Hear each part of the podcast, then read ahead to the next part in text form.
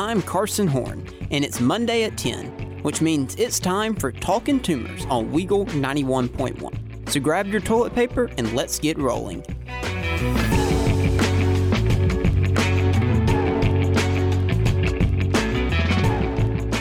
Well, I could just repeat the intro from last week because once again, it was another week of highs and lows for Auburn basketball.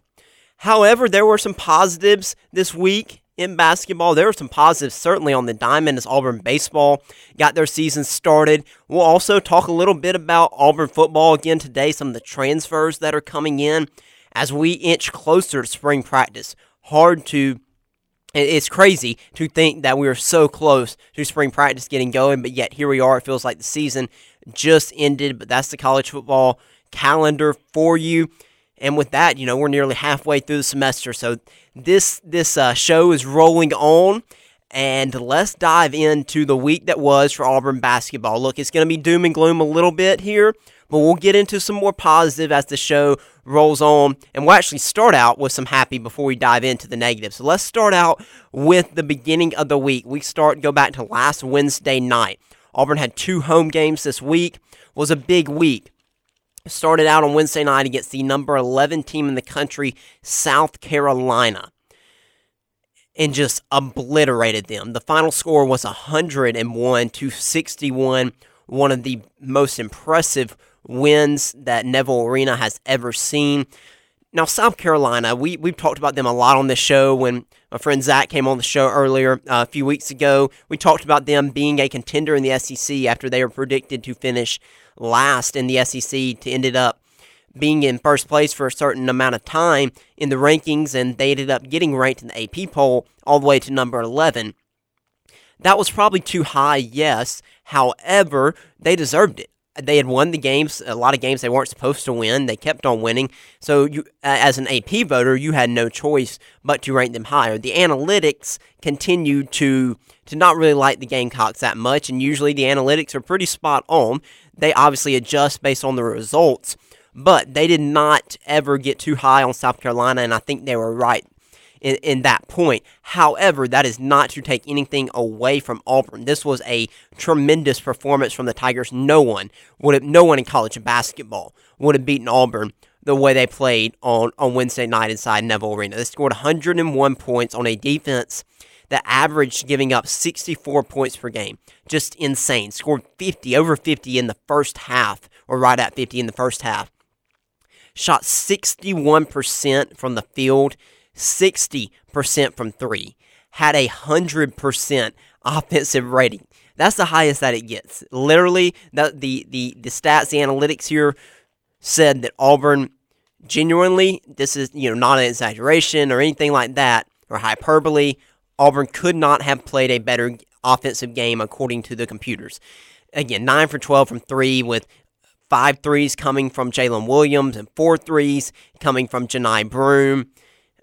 Just an incredible showing from Auburn. And again, the defense played well as always, held South Carolina underneath their average from points per game, did not let them get going from three. It was beautiful. It was fun to watch. I was there. It was Valentine's Day, so the jungle was rowdy. It was a little bit died down from typical, but still a really good environment, and it was a lot of fun for those who came to spend their Valentine's evening in Neville Arena. So that was a fun night. Fast forward to Saturday. It was a fun start to Saturday, but it was not a fun game. So Saturday was a big day for Auburn basketball. For yet again, for the fourth straight year, not including the COVID year, College Game Day was coming to Auburn. Literally, students started camping out for the game. I was not a part of the ones that camped out, but some students began to camp out before the South Carolina game ended. So not much sleep for a lot of the students, but they had camped out, got into College Game Day on Saturday morning. They opened the doors at 7 a.m. Saturday morning, and game day started at 9 a.m., so it was fun to have College Game Day back in Auburn again this season. So that was a fun morning. Then everybody had time to head and try to get some rest before the game, and the tip-off was at 5. So it was a big day for Auburn. Tons of recruits. A lot of Auburn celebrities were in town. Of course, you had Auburn baseball starting up. So it was a big weekend. However, the game was disappointing for Auburn. Auburn played its worst home game it has played this season. You could argue the worst home game it's played in a couple of seasons under Bruce Pearl. Lost 70-59. Statistically in this game, this was Auburn's worst shooting performance, and this is what's crazy to me, at home during Bruce Pearl's entire tenure as Auburn's head coach. You would have thought was with as bad of an offensive team as last year's team was, and it might have been last year's team or even some teams from early on during Bruce Pearl's time as head coach, but no, this was the worst shooting performance. That was pretty astounding when I read that. But before we get into all the negatives of the game and what went wrong, let's start with the good. Auburn held Kentucky to 70 points, a team that averages nearly 90 points per game, and held them to only 4 threes. Look, Bruce Pearl said it. I think anyone, if you had told them that Auburn's going to hold Kentucky to 70 points, I think many people would have thought, oh, Auburn's going to win this game and going to win it pretty easily at home if they do that. Again, the defensive game plan was excellent. Auburn ran Kentucky off the three-point line, said, you're going to score at the basket, you're going to score having to take tough layups, having to take tough shots. And Kentucky did some of that. They did. But very, very nice job of defending the Wildcats on Saturday by Auburn.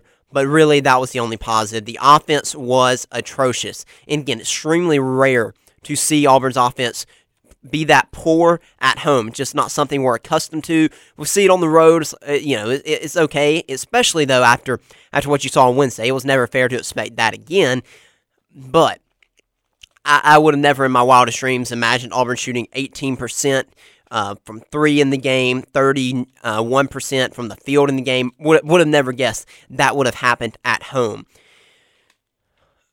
But the moral of the story is the same issues that had plagued Auburn in all, except the Baylor loss this season, were the issues on Saturday. But again, it's just we have not seen those issues come to fruition at home like they did on Saturday night. And it starts first off with sloppy guard play. 11 turnovers in the game, and no, not all of them were from Trey Donaldson or KDE or Denver or Aiden, but The Trey Donaldson especially did not handle the pressure well. There were no assists in the game from the guards. Auburn had a decent amount of assists, and we know that that's where their offense thrives. Had over 20, I think, in the South Carolina game. Auburn needs to be sharing the basketball. No assists from your guards, not going to do the job. They have to step up, and Bruce Pearl said that after the game. So we've got to get better guard play. Again, my concern with this team, as mild as it's been this year, because I do think this is a good team, has been the guard play. I felt that, and again, it's no secret, if you contain Auburn's front court, then you can beat them unless their guards step up and play better. And right now, in Auburn's losses, they haven't done that. And so Auburn's guards have to play better. We'll talk more about that moving forward. But that's where the start was. The turnovers and not being able to really get the offense going from your point guard position especially was an issue. And then the front court limited, as I just mentioned. It's not as much as Johni Broome, because we've seen Johni Broome go off in Auburn losses. We think about Alabama. He had a good game against Kentucky. He had 14 points. Yes, that's a little bit below his average. But they stopped Jaylin Williams. And, of course, Jaylin Williams got hurt in the second half. We'll talk about that here in just a second. But held him to 3 points in 25 minutes. There's your recipe. There is your recipe for beating Auburn. Force turnovers. Limit their front court, especially Jaylin Williams. Don't allow him to get going and force Auburn's guards to beat you. And right now, Auburn's guards have not proven that they can do that. So again, the same scenario has played out in every loss except the Baylor game, which at this point is pretty much an anomaly in Auburn's season. And then finally, poor shooting. Of course, that's an obvious thing that you're going to shoot poorly in your losses. But to shoot as poorly as I mentioned, 18% from 3, 31% from the field was astonishing. Auburn had a lot of good looks. Now, Bruce Pearl gave credit to Kentucky's defense. And yes, to a certain extent, they deserve credit for especially how they defended Johni Broome and Jaylin Williams and the pressure that they put on Auburn's guards. But also, they gave Auburn looks from 3. Denver Jones had a lot of open looks. I think Jaylin and Johni both had some open looks that they didn't make. Aiden and Trey, the looks were there to be had for Auburn. If they had just been able to knock down a few more shots, it would have been a completely different game. I think back to the moment where it was 47-42. Auburn had gotten some turnovers. Defensively, gotten on a little bit of a run. And they missed Chaney Johnson missed a transition three. Aiden missed a three. That was a chance to cut it to a 2-point game. You were just a shot off. A couple times happened. Same thing kind of happened in the first half to where you could have made this a different ball game, and the shots just did not fall. Again, I have reason to believe that won't be the case, especially at home. Moving forward, sometimes that just happens. That's how no pun intended, but that's how the ball bounces. Sometimes in sports, you'll have a game where everything seems to be going in, like South Carolina game, and then what happens against Kentucky. Again, that's not to minimize the issues or the concerns. They're certainly there, but that is to say that sometimes that's just how sports go, and it's unfortunate that it happened on Saturday for Auburn. So what does this loss mean for Auburn moving forward? Well, first off, it was a missed opportunity. The loss doesn't hurt Auburn a ton as far as its NCAA seeding. The top 16 rankings came out from the NCAA selection committee, meaning if the tournament was selected on Saturday, that is what the top 16 teams would have been. Auburn came in the number 13 overall seed, which is the top 4 seed. There's still probably a 4 seed even after that Kentucky loss, but it was a missed opportunity. With a win against Kentucky, it would have been another quad one win for Auburn. It would have had the potential to have moved them up the rung, possibly into a 3 seed. So obviously that did not happen. So it didn't hurt you a ton. It was just a missed opportunity for Auburn. The biggest thing, though, that probably hurts is SEC championship, unlikely at this point. Unless Auburn can pull off a massive upset at Tennessee, which will probably be a game you'll be without Jaylin Williams. Even with Jaylin Williams, probably going to be unlikely that Auburn's going to win that game. So chances are slim at this point, sitting at 4 losses with 5 games remaining in SEC play. I still think there's a good chance Auburn finishes at 13-5 record, which will put them at a good spot to finish, probably anywhere in the 3-4 range in the SEC. But losing that game to Kentucky really hurts your chances of at least getting a share of the SEC title. So that's probably what hurts the most for Auburn, is it's not being able to stay in the race for the SEC championship. Again, you go on a hot streak and the improbable, you can never count it out. Can't count Auburn completely out here, just unlikely at this point.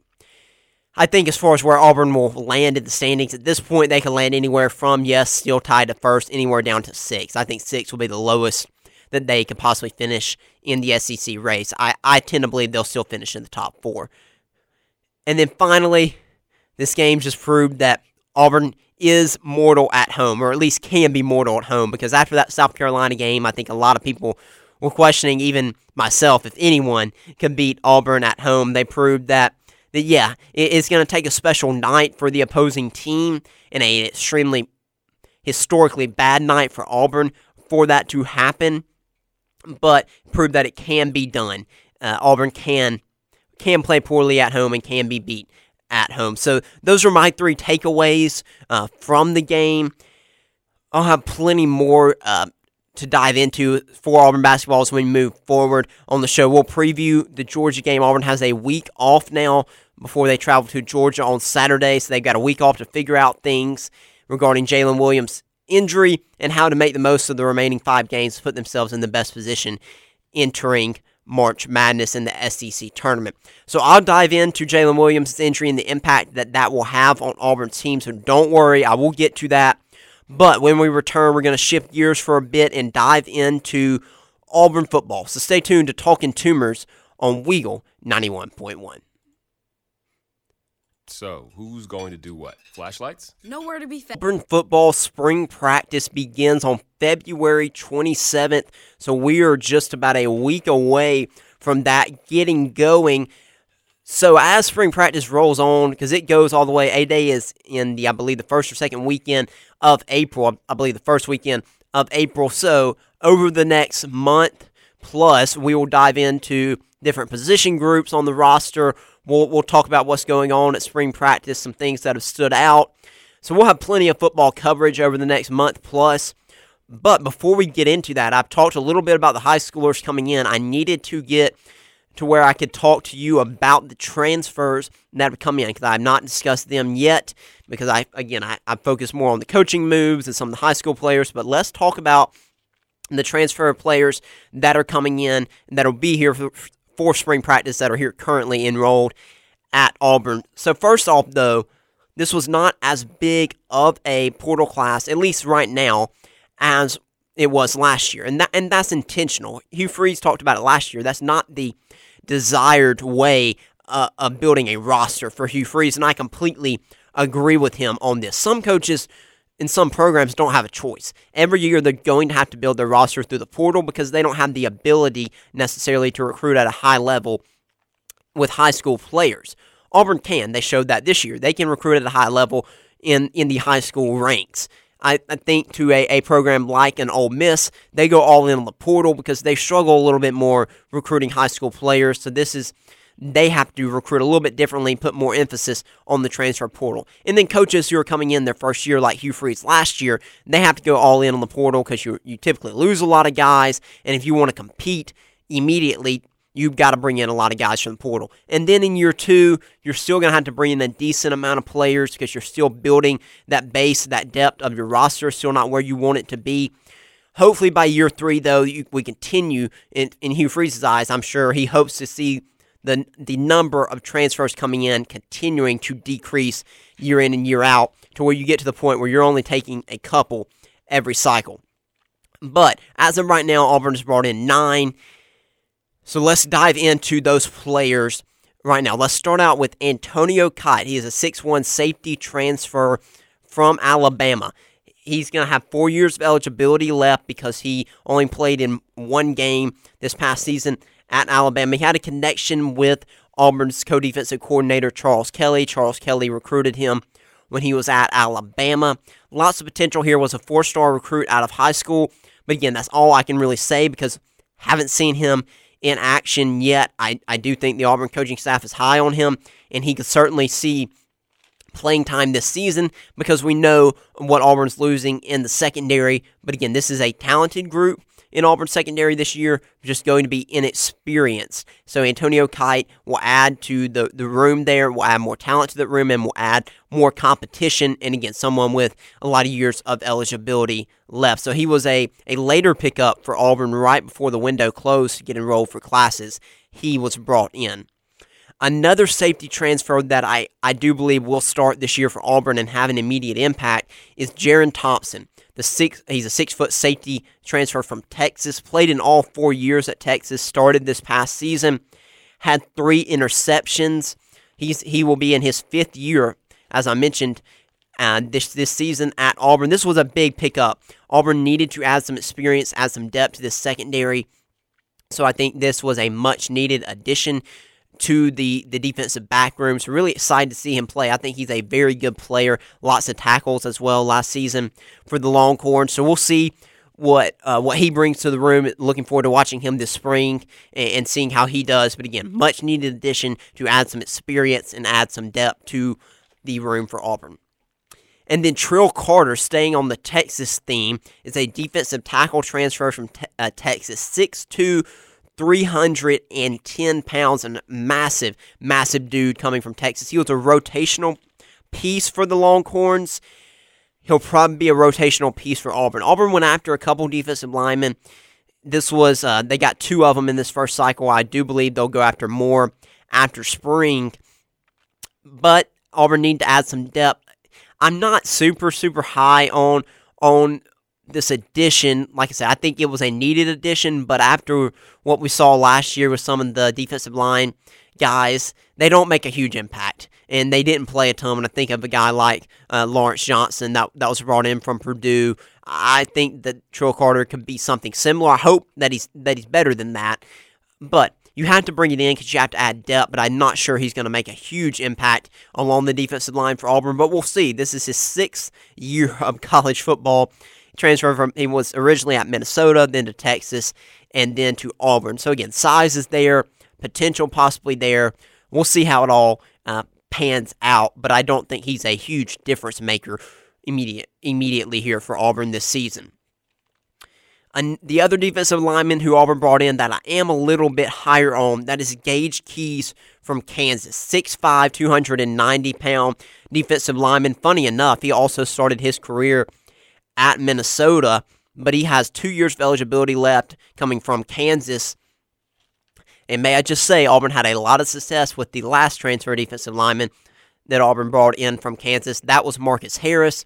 Now, I don't think Gage Keys is going to be able to live up to the level that Marcus Harris played at. At Auburn, he was absolutely phenomenal. That is too big of a too big to put that on Gage Keys' shoulders. I don't expect him to be able to reach that, but I do think he will make a difference. Will make an impact. Again, tons of potential here. When you look at a 6'5", 290 frame, I know that new defensive line coach Montreal King Williams is fired up to get to work with him and develop him. That's going to be key. It'll be key for Auburn to really develop him. He had 21 total tackles at Kansas last season.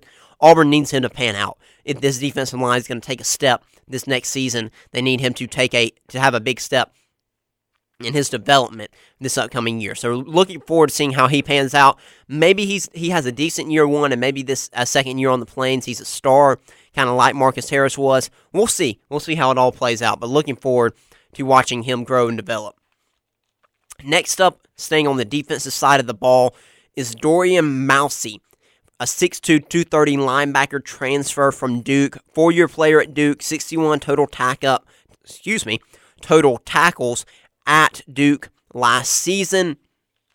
Look, Auburn returns both the starting linebackers and Eugene Asante and Austin Key. So I do not expect Mousey to start, but he provides some depth to that linebacker room that you probably needed, because Auburn brought in a really good linebacker class of freshmen, but you need a little bit more experience in that room. So he provides depth, so that is always good to have, but I don't expect him to be a high-impact player for Auburn this upcoming season. But again, provides experience, and you're seeing that's kind of a theme with a lot of these transfers. Again, Antonio Kide, a little bit of an outlier there, but when you look at Jerrion Thompson, Trill Carter, and then, of course, Mousey here, you're seeing some experience there to provide depth. Now let's shift to the offensive side of the ball. Percy Lewis is a 6'8", 360-pound offensive tackle transfer from Mississippi State. This was a huge get for Auburn. He was a starter at Mississippi State. Auburn is hopeful that this addition is going to allow them to move Dylan Wade away from tackle to guard. Dylan Wade did a really good job. He was Auburn's best offensive lineman, in my opinion, last year. You can make the argument for Gunnar Britton, but I thought that Dylan Wade played well. Him being able to move to guard will be huge for Auburn's offensive line, that I think has potential to be a strength of this team next season.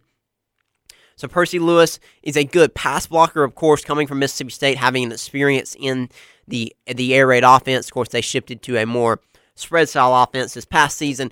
He's got to improve his run blocking, but I think with his size, I think that that's something that Jake Thornton can certainly get out of him. So looking forward to seeing how this plays out. And again, this is not a for sure thing. Percy Lewis has to win that job there, has to be good enough in order for Dylan Wade to move to guard, but Auburn's hopeful that will be the case. Then Rico Walker is a tight end transfer, 6'4", 250. He's a receiving tight end, a developmental tight end, someone who will have 4 years of eligibility as well, like Antonio Kite. Auburn decided to bring him in over a high school tight end. They again, I don't expect him to play much this season, with Rivaldo Fairweather being that number one receiving tight end for Auburn, but someone with a lot of potential. Again, 6'4", 250, good size, a receiving tight end. So we'll see how it all plays out. Wouldn't expect big contributions for him this season. Again, I see him more as a true freshman type of player, but we'll see. You never know. And then one of the more interesting additions at the transfer portal for Auburn was Sam Jackson. If that name sounds familiar to you, that's because he was the starting quarterback for Cal when Auburn played them earlier in the year. He's 5'11", 170. But no, He's not coming in to play quarterback for Auburn. He's coming to play wide receiver. He was a wide receiver in his early years in high school when Peyton Thorne, his high school teammate, was the quarterback there. And then when Peyton Thorne graduated, he moved to quarterback and then ended up being a quarterback signee out of high school. But if he had stayed a receiver, some believe that may have been a better decision for him, and he would have had the opportunity to play at a higher level at some higher programs if he had stayed as a receiver. With all that being said, it's a risky addition for Auburn in the sense that you don't know how it's going to work out. He can end up being Auburn's best receiver. It could be a total bust. He may not be able to play receiver at all. What Auburn does know is that he's a great athlete, that he has that connection with Peyton Thorne. So Auburn was willing to take that risk. I think Peyton Thorne pushed for it. When you're close with someone like Peyton Thorne is with Sam Jackson, he's your friend. He realized that if he wants to get to the next level, his best chance to do that is at the receiver position. He's a great athlete. We'll see how it pans out this year for him. Of course, they would open up possibly some trick plays as well at quarterback for Sam Jackson this season. So this is a big-time unknown. It's a gamble. But we'll see how it pans out. Of course, he's going to have to work hard with Marcus Davis to hone in those receiving skills. Marcus Davis is a tremendous coach. If anyone can get a high level of play out of him, it'll be Marcus Davis. And then finally, to round out the transfer portal class right now, Robert Lewis, Georgia State transfer receiver, 5'11", 175 pounds. He had 877 yards receiving and 7 touchdowns last year. He's not the most athletic, not the fastest guy, but the guy knows how to get open. And that is what Auburn needs. They did not have anyone who could just find green grass last season. That's why Auburn took him. He had a bulk number of receptions this past season for Georgia State, and Auburn just wanted someone who could find green grass and can make a catch. So Robert Lewis adds that. I will not be surprised if he ends up starting this season for Auburn. I thought this was a big addition for their receiver room that's bringing in some talented freshmen in Cam Coleman and Perry Thompson. But to add Robert Lewis, I thought was very important. So super excited about that addition for Auburn. As I mentioned, Auburn's going to have to add more in the second spring window. We'll talk more about where some holes are later on in the coming weeks on Auburn's roster and where they'll have to go after in the second spring window as far as transfer portal, but that is what they've added for now. So we will leave it there and go to our second break. When we return, we will dive into Auburn baseball, so we're keeping it rolling with going into our third different sport in the third segment. So stay tuned to Talkin' Tumors on Weagle 91.1. Hi, I'm Matt Kenseth. You don't have to be a race car driver to know that life... The Ad Council. Auburn baseball had a great weekend to open up their season. The Hall of Fame Club opened up. That's part of the renovations that have taken place. Broke an Auburn student record for the most students to ever attend an Auburn baseball game with the new right center field seating opening up for students. So it was a... And then they swept Eastern Kentucky to actually talk about the actual game. So it was as good of a weekend as Butch Thompson could have drawn up for this Auburn baseball team to start off their season. It was a great environment at Plainsman Park. Really excited to see the renovations get finished next season as they build some more down the right field line and continue to expand the student section seating. It's really going to be neat to see it all come into play. Frank Thomas was in town. But with all that being said, let's dive into the weekend, and I'll get into my takeaways from opening weekends. Auburn won the scores of the three games. First game, 17-6, then 6-1 in the second game, and 9-1 in the third game. So my first takeaway is to say this. I have to be careful to not make too much of one series, of one game. Baseball season is extremely long. And so Auburn's competition, the teams they play will increase as the season goes on. Not everyone's going to be on from the plate every weekend. Not every pitcher's going to have their best stuff every time out. So have to be careful to not make too much of one series or one game. But with that being said, I think my biggest takeaway might have been about Ike Irish, who I think is poised for yet another big year. He's a phenomenal player. He's a pro. meaning not saying that he should be in the MLB right now, but I am saying that he could be in the minors right now, at least from a hitting standpoint. Phenomenal hitter. He went 4-for-12 in the series, had 6 RBIs. He is so fun to watch. His swing is pure. He finds holes. Tremendous player, really good person as well. Looking forward to watching him the rest of this season. He's going to be huge for how far Auburn can go this year. They're certainly going to rely on him at the plate this season. Only negative was he had a couple bases stolen on him, but as a former catcher myself, I am pretty adamant on defending catchers. I thought all except one of the stolen bases were more of the bases were stolen on the pitchers, meaning the pitchers were slow with their delivery to the plate, didn't really give Ike much of a chance. I thought his throws were actually pretty solid again.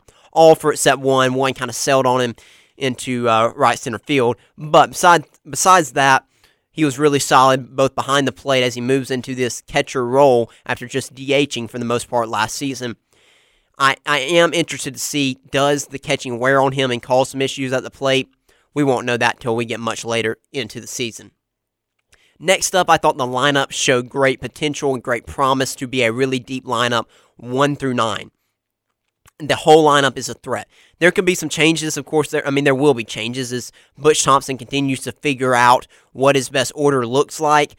The top of the order, especially Javon Hernandez at leadoff position, struggled this weekend. But other than that, the lineup looked good. The bottom of the order hit really, really well. Middle of the order was decent, especially with Ike Irish and Bobby Pierce and Chris Stanfield there in the middle. I'll be interested to see if Stanfield is put back into that leadoff spot or if Butch Thompson continues to have him there in the middle of the order. He has the highest average on the season. He's hitting 666 so far after the first series. So he actually hit for the cycle in the first series, had a single, double, triple, and a home run, not in one game, of course, but in the series as a whole, Chris Stanfield did. So I think that the lineup will change some, but overall showed really great potential that you've got guys at the bottom of the order with power and guys that could hit with high average all the way 1-9. And then transfers. Transfers are going to be key. We kind of knew this going into the season, but once you saw the team out there this weekend, it really occurred to me how reliant this team is going to be on transfers. When you look at third baseman Derek Fabian out of Florida, he had a huge Sunday, played really well yesterday in that game. Cooper Wise, the transfer shortstop from Miami of Ohio, then DH is rotating depending on the pitcher, but Christian Hall will DH a good bit. The transfer from UAB hit a home run yesterday. Mason Mainers, who struggled a little bit at the plate, but started to find some rhythm, it looked like, later on in the series for Auburn in left field. And then Javon Hernandez, who I mentioned, struggled at the plate this weekend, but Butch Thompson talked about he's got all the confidence in the world in him, that he'll get it going from the plate. But again, you look second base, shortstop, third base, and left field. Those are all transfers for Auburn. So no doubt those guys are going to play a pivotal role. And then your pitchers as well. You've got the transfer in Carson Myers, who had an impressive outing from transferring from UAB. He was phenomenal yesterday. Through 6 innings, 8 strikeouts, 0 runs given up. Really, really impressive showing from him. Of course, it's not fair to expect that in every game, but that third rotation spot is a little bit up for grabs right now between him and Christian Herberholtz, who came in relief. And I don't want to I didn't want Myers to overshadow Herberholtz, but he did to a certain extent. Herberholtz did well, gave up 1 run yesterday in 3 innings pitched. Came in out of the bullpen throwing 95, was a good elevation of velocity compared to Myers, who was sitting more upper 80s. So really, I think those two, and Herberholtz started big-time games last year for Auburn in SEC play. So either one of those guys starting looks like it'll put Auburn in a good position, but Myers certainly put a stamp on his role there, that he's going to have a big role, whether it's starting or coming in relief for Auburn this year. But it's going to be hard-pressed for Butch Thompson not to start Myers again next weekend in their tournament in Jacksonville after his showing. But again, Herberholtz looked good too. And that goes into my final takeaway, that the pitching showed promise. So the starters, other two starters in the series were Chase Alsop and Joseph Gonzalez. Alsop honestly had the worst outing of all three starters for this weekend, and he was giving kind of put in the ace role for Auburn. It wasn't a bad outing from Alsop. He threw 4.2 innings and gave up 3 earned. Gave up a couple of home runs, just I think some pitches that kind of got away from him. Command is always the issue for Chase. That's something he has to battle through. He had to battle through last year. He has great stuff. Where it goes is more the concern for him. When he's locked in, though, it's hard to find anyone who's any better. So I think he'll be fine. I'm not worried about him at all. Butch Thompson could move around that rotation. Maybe he wants to go with Gonzo on a Friday night and move Chase to Saturday. I'm not sure. He'll have to figure that out as the season rolls on.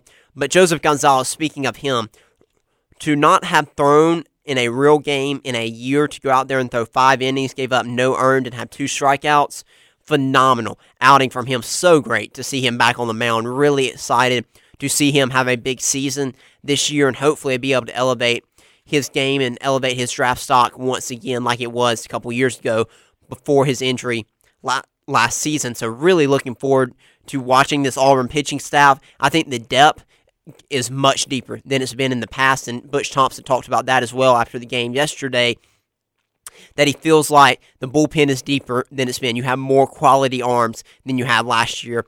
That's important because SEC play is tough, and there are going to be a lot of really, really good teams, a lot of teams that can really hit the baseball.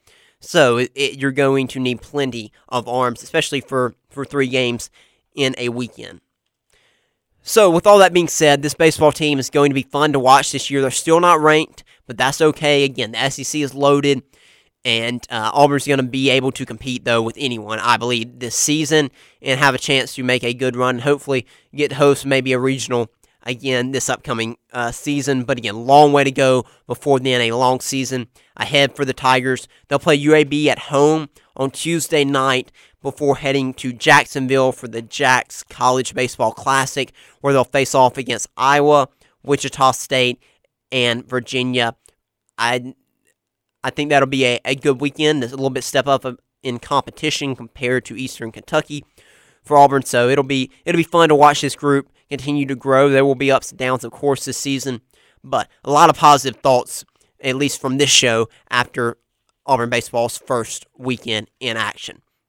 So I'm going to take the final break a little bit early real quickly so we can dive into Auburn basketball, talk about the impact of Jaylin Williams' injury, and preview the Georgia game before we get out of here today. So stay tuned. We'll be right back. Being entrusted with a parent's medical needs can be hard, but they need you, whether they realize. Auburn fans were pretty upset after the Kentucky loss on Saturday, and you certainly understand the reason. You were probably one of them because of the situations we discussed earlier in the show, and of course, Jaylin Williams' injury, and losing at home, just so shocking to Auburn fans. All that played a role into it, but Bruce Pearl was surprisingly fairly positive in his post-game comments. So let me read this one quote from Bruce Pearl from post-game of the Kentucky game. Quote, "I'm not worried about it. I think you know how I felt about this team from the very beginning. I said this is a good team with a chance of being a very good team. What they've shown is they are a very good team with a chance to be a great team. We weren't very good tonight. I'm going in expected to see this at times against the best teams on our schedule. I still like our team. I do. If Jaylin is out, we're going to have to figure some things out. I think the guys will step up. Jaylin Williams, if he's out for a little while, it has to be the next man up. That's a significant loss." So I'll discuss Jaylin Williams here in just a second, but I want to comment on Bruce Pearl's post-game quote there about this Auburn team. He was asked more specifically about the 2 double-digit losses within the week, to Florida on the road and then Kentucky at home. Again, I've also said from the get-go, I thought this Auburn team had a chance to be special. I still believe that. They need Jaylin Williams back. Seems like that will be the case at some point. But it is there are concerns there, obviously, and as I mentioned. But that does not mean this team can't get hot at the right time, and with the right matchups in March, can make a deep run and add to the history books of Auburn basketball. I still believe Auburn can make a deep run in March and can accomplish some great things. I think they can win the SEC tournament. Again, I think it's a little bit difficult to win the SEC regular season at this point, but I do think this is a team that could win the SEC tournament and can make a deep run in the NCAA tournament. but they are going to have to improve, and I think they will. So let's start now. Let's dive into this Georgia preview. No game on Tuesday or Wednesday. Auburn has the bye week finally. Couldn't have come at a better time. Of course, Auburn did not know that the Jaylin Williams injury was going to occur, of course, but it gives him a little bit more time to rest without Auburn having to play a game during that time. And then again, just a tough week with even though both games were at home against two good teams in South Carolina and Kentucky. So a chance for this Auburn team to breathe, take a deep breath, a chance for this coaching staff to take a deep breath and reevaluate things as you get prepared for a big-time March ahead. Mike White has had Bruce Pearl's number quite often, especially at his time at Florida. He's now at Georgia. Georgia has good guards. They're not a great team. They're 14-11, 11th in the SEC. This game was at home. Even with Jaylin Williams out, I wouldn't have many concerns, but it's on the road. And so I think it's going to be a tough battle. Their guards are Jabri Abdur-Rahim. He has 12.7 points per game, 37% from three. Noah Thomason, 12.5 points per game, 37% from three as well. And then R.J. Melendez, 10.2 points per game, does a good job of getting to the basket. These guards could cause trouble for Auburn on the offensive end. This Georgia team can really score. They're not very good defensively. They do have a good center in Russell Tachiwa. He's transferred from South Florida. So how does he match up with Johni Broome in the paint will be something to watch. Georgia's guards give me some reservations about this game, especially with Jaylin Williams being out. So obviously there's going to be a lot more focus on Johni Broome. Auburn's going to need him to play well, but with Jaylin Williams out, Georgia can focus more on just Johni Broome in the front court. They don't have to worry about another dominant force in Jaylin Williams. So with that being said, what is the loss impact for Jaylin Williams, and how does Auburn deal with the loss? The obvious answer is, well, Chaney Johnson's got to step up. And yes, that is true. Chaney Johnson's going to have to play more minutes more than likely, and he's going to have to play well. He has shown signs of potential this season, but that's about it. He has played well in a few games, I thought. He has shown signs, but really has not proven that he can step into the role, and he's not going to be Jaylin Williams. You can't expect that type of production from him, but with more minutes, you can expect him to play better and to possibly add more on the offensive end. He's done well around the basket with some of the shots he's taken. He can elevate, and with his size at 6'8", his jump shot's decent. He hasn't shot it well from three at all this year, which is a little bit surprising because he shot it pretty well at North Alabama last season. Of course, his step up and play, but I think a lot of the looks he's gotten have been good, but he hasn't shot it well. I think for Chaney, it's going to be important that he doesn't try to do too much. He doesn't feel like he has to be Jaylin Williams. He just has to be himself and play it the way that he's capable of playing. Play to his strengths, do what he's good at, play defense, rebound, and look for some shots when they are there. A key for him, though, also will be to stay out of foul trouble. The rotation is with one less player now, so he cannot afford to get into foul trouble, especially early in the game. So that'll be key for him. But what will determine if Auburn can beat Georgia and can compete in these games without Jaylin Williams? It comes down to Auburn's guards. Johni Broome can only do so much. And again, with more attention going to be put on him without teams having to worry about Jaylin Williams, it's going to be even harder for Johni Broome to score at a high level. So Auburn's guards have to make shots. They have to figure out how to score. I'm actually, in a way, obviously not excited about Jaylin Williams' injury, but I am excited to see the guards being forced to pick up their play a little bit more, to see more pressure being put on them to perform at a high level. I think they can do it, and that's why. If I didn't think they could do it, I wouldn't be sitting here saying I'm excited to see how they fare. I believe these guards, Denver Jones, Trey Donaldson, Aiden Holloway, Katie Johnson, they're talented enough, they're good enough to step up and play better, and I think they will. I especially against Georgia, I think they're good. I think they're going to meet the challenge, and I think they'll be ready to play. If they don't meet the challenge, Auburn will lose. They'll lose at Georgia, they'll lose at Tennessee, and they'll even have a chance to lose at home in some of the games that are still to be played. But I still think Auburn will lose to Tennessee. I thought they were going to lose that game with Jaylin Williams, but this Georgia game, Auburn should win it. They are the better team even without Jaylin Williams, but the guards will have to step up. They will have to play better. What are the rotations going to look like? That is what I'm most interested in. The good news for Auburn, Bruce Pearl, and his coaching staff is they've got a week to figure this out. How are they going to rotate? Are you still going to start Chris Moore at the 3 spot and then Chaney Johnson at the 4? If you do that, that is a very bad offensive lineup because you've only got 3 players on the court who really are a threat to score at that point if you roll with that lineup. If they do it, I think it'll be limited. They might do it to start the game just because you don't want to necessarily mess up that rotation. But guys are also going to have to play more minutes. You're usually looking at guys playing 20, 25 minutes. You're going to see Johni Broome, probably Chad Baker, Mazzara, both in 30-plus minute range. Denver Jones, KD Johnson, especially Denver's already been in that range, him and KD, because Denver has started to play the point guard position some. But you're going to have to play more minutes now. So what is that rotation going to look like? There's been an idea thrown out there of Johni Broome playing the 4 and Dylan Cardwell playing the 5.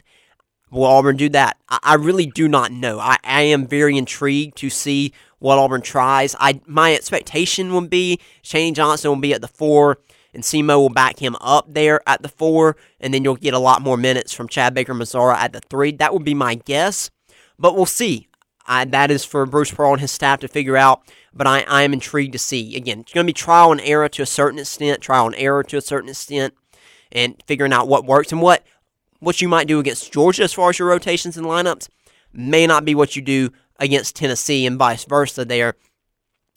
So we'll see, but big shoes to fill with Jaylin Williams being out. If Auburn is going to make a run in March, they absolutely have to have Jaylin Williams, so that's why it was great news on Sunday morning when it was revealed that he is not a season-ending injury for Jaylin and that he will be back. That was fantastic news. Anybody who saw the play live, it was happening right in front of me where I was in the stands in the jungle on Saturday night. It did not look good, and so very, very good news on that front, and super happy for Jaylin. Typically as fans, we tend to be a little bit selfish for, our point of view of, maybe wanting Auburn to win. But for Jaylin, someone who's gotten to be around him just a little bit over the last 2 years that I've been at Auburn, just a fantastic human being, and he has given his all for Auburn. This is his 5th year here, never transferred. He's an amazing person. He didn't deserve for his Auburn career to end like that, so I am super glad that it did not. And if he gets a chance, like expected, to get back on the court for Auburn this season, especially in the SEC tournament or in the NCAA tournament, I firmly believe he's going to make the most of it and will play extremely well. So really looking forward to seeing him get back on the court. But until then, Auburn's going to have to battle. They're going to have to figure things out, and they're going to have to step up if they want to put themselves in a good position still in the NCAA tournament, meaning a high seed. They're going to have to figure out how to win games without him down the stretch. Well, with that, we've got to wrap it up for today's show, but thank you all for being tuned in. It was had a lot to dive into today between basketball and baseball and football, and that'll continue as the weeks roll on here as we finish up February and roll into March. But with that being said, we'll be back next week. Hope everyone has a great week, and we'll see you next time.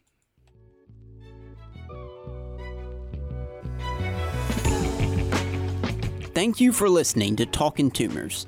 Make sure to tune in again next Monday at 10 for another edition.